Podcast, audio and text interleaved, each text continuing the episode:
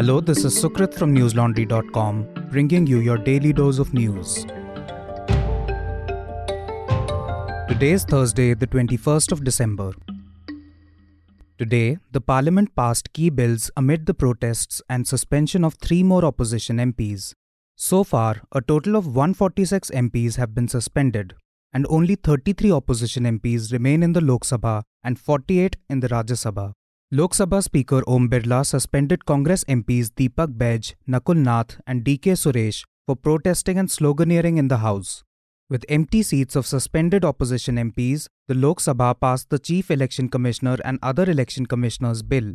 The bill concerns the appointment, conditions of service, and term of office of the election commissioners. As per the new bill, the election commissioners as well as the Chief Election Commissioner will now be appointed by a committee comprising the Prime Minister, the leader of the opposition, and a cabinet minister appointed by the PM. Earlier, the Chief Justice of India was also a part of this panel. The Rajya Sabha passed the Telecommunications Bill that seeks to change the regulations surrounding online apps such as WhatsApp and Gmail. Notably, it grants the government powers to monitor internet usage during emergencies. It also allows the government to shut down internet services for security reasons. In addition to this bill, the three new criminal law bills were also passed in the Rajya Sabha after being passed by the Lok Sabha yesterday. The Madras High Court today sentenced Tamil Nadu Minister K. Ponmudi and his wife to three years of imprisonment in a corruption case. Ponmudi is Tamil Nadu's Minister for Higher Education at present. He is the first DMK leader to be jailed on corruption charges. Ponmudi and his wife were booked by the Directorate of Vigilance and Anti Corruption in 2011 for having disproportionate assets. Allegedly, the couple amassed the assets between 2006 and 2011 while Ponmudi was Minister for Mines in the state. On the 19th of December, the Madras High Court had denied the couple's acquittal by a special court in Villupuram in 2016. While finding them guilty in the decade old case, the High Court asked them to appear in person for the sentence that was handed down today. While pronouncing the order, Justice G. Jayachandran ordered the couple to pay a fine of rupees 50 lakh each.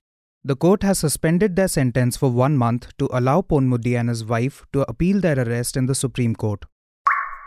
Listeners, if you've been tuned into News Laundry, you might be aware of the protest led by Shiv Sena's Uddhav Thackeray against the Adani Group over its Dharavi redevelopment project. Thousands of protesters flocked to Adani's Mumbai offices to protest the project, and yet TV news channels and newspapers have been lackadaisical in covering this news. My colleague Nikita Singh looked at the media coverage of the protest against Adani's Dharavi project. Read her story titled Adani's Dharavi Redevelopment Massive Protests, Dismal Media Coverage. News Laundry and the journalism we practice is enabled by you, our subscribers, who pay to keep news free. Continue supporting News Laundry so we can bring you even better coverage. Head on to newslaundry.com, pick a subscription plan of your choice, and power our journalism. Today, India registered 594 new COVID 19 cases, with 21 of these involving the latest coronavirus variant, JN1.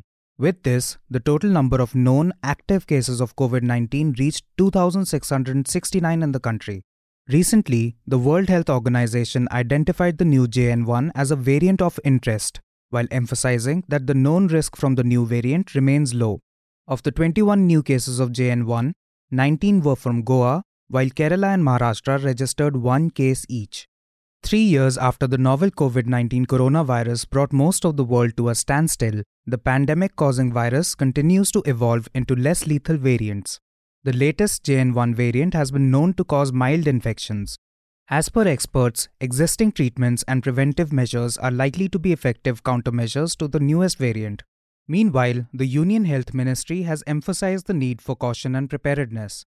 After three deaths were reported in Kerala, the government issued orders advising people over 60 years of age to wear masks outdoors to prevent infections. According to PTI, health expert Chandrakant Lahariya said, and I quote, In India, people have already been exposed to various subvariants, including Omicron variants, and received at least two shots of COVID 19 vaccines. There is no renewed risk of SARS CoV 2 variant or subvariant causing severe illness. Unquote. Olympic gold medal winning wrestler Sakshi Malik today announced her retirement from her long standing wrestling career after Sanjay Singh was elected as president of Wrestling Federation of India. Malik was a key figure during the protests by women wrestlers against the sexual misconduct of former WFI president and BJP MP Brij Bhushan Sharan Singh. Sanjay Singh is reportedly a close aide of Brij Bhushan, who was suspended from his post as WFI chief. Sanjay Singh won the federation's president's election with 40 votes against Anita Sheoran, who only got 7 votes. Sakshi Malik tearfully registered her protest against Singh's appointment as WFI chief at a press conference in New Delhi today. She said, and I quote, We fought this battle with our heart. In the end, we slept for 40 days on the roads, but I'd like to thank the several people of our country who came to support us during the protests earlier this year. If Brij Bhushan Singh's business partner and close aide is elected as the president of WFI, I quit wrestling. Unquote. Fellow Olympic wrestlers Vinesh Phogat and Bajrang Punia were also present at the press conference alongside Malik. Both wrestlers expressed their regret over Sanjay Singh's appointment. Vinesh Phogat ominously said that women wrestlers will continue to get exploited in the country. Punia said that the wrestlers are fighting for truth and women and that he still has faith in the judiciary. In the ongoing war between Israeli Defense Forces and Hamas militants, Israel is expanding its ground offensive in the southern part of the enclave. Israeli forces have ordered the evacuation of parts of Khan Yunis as Palestinian casualties in Gaza continue to rise at an alarming rate. Al Jazeera reported that Hamas has refused any discussions about releasing Israeli hostages until Israel agrees to a full cessation of aggression. Meanwhile, the UN Security Council is set to vote today for a resolution for Gaza. For several days, representatives of member nations have been working to put together a new peace resolution after the previous resolution was vetoed by the United States. The current conflict in Gaza began on the 7th of October after Hamas militants infiltrated the Israeli border and took over 230 people hostage. While Israel recorded 1,149 deaths in the initial conflict, Palestinian casualties have been mounting in the Gaza Strip in the subsequent air raids and ground offensive by Israel. According to Gaza's government media office, over 20,000 people have been killed in the enclave since the 7th of October. That's all the news we have for you today. Have a good day or a good night, depending on where you're listening from. See you tomorrow.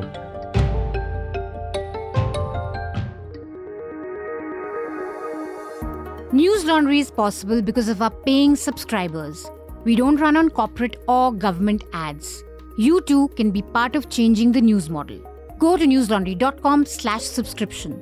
Be a part of the community that pays to keep news independent. For the smoothest News Laundry experience, download our app. Watch our shows, listen to our podcasts, read our reports. Stay informed. Pay for news, protect democracy, save the world.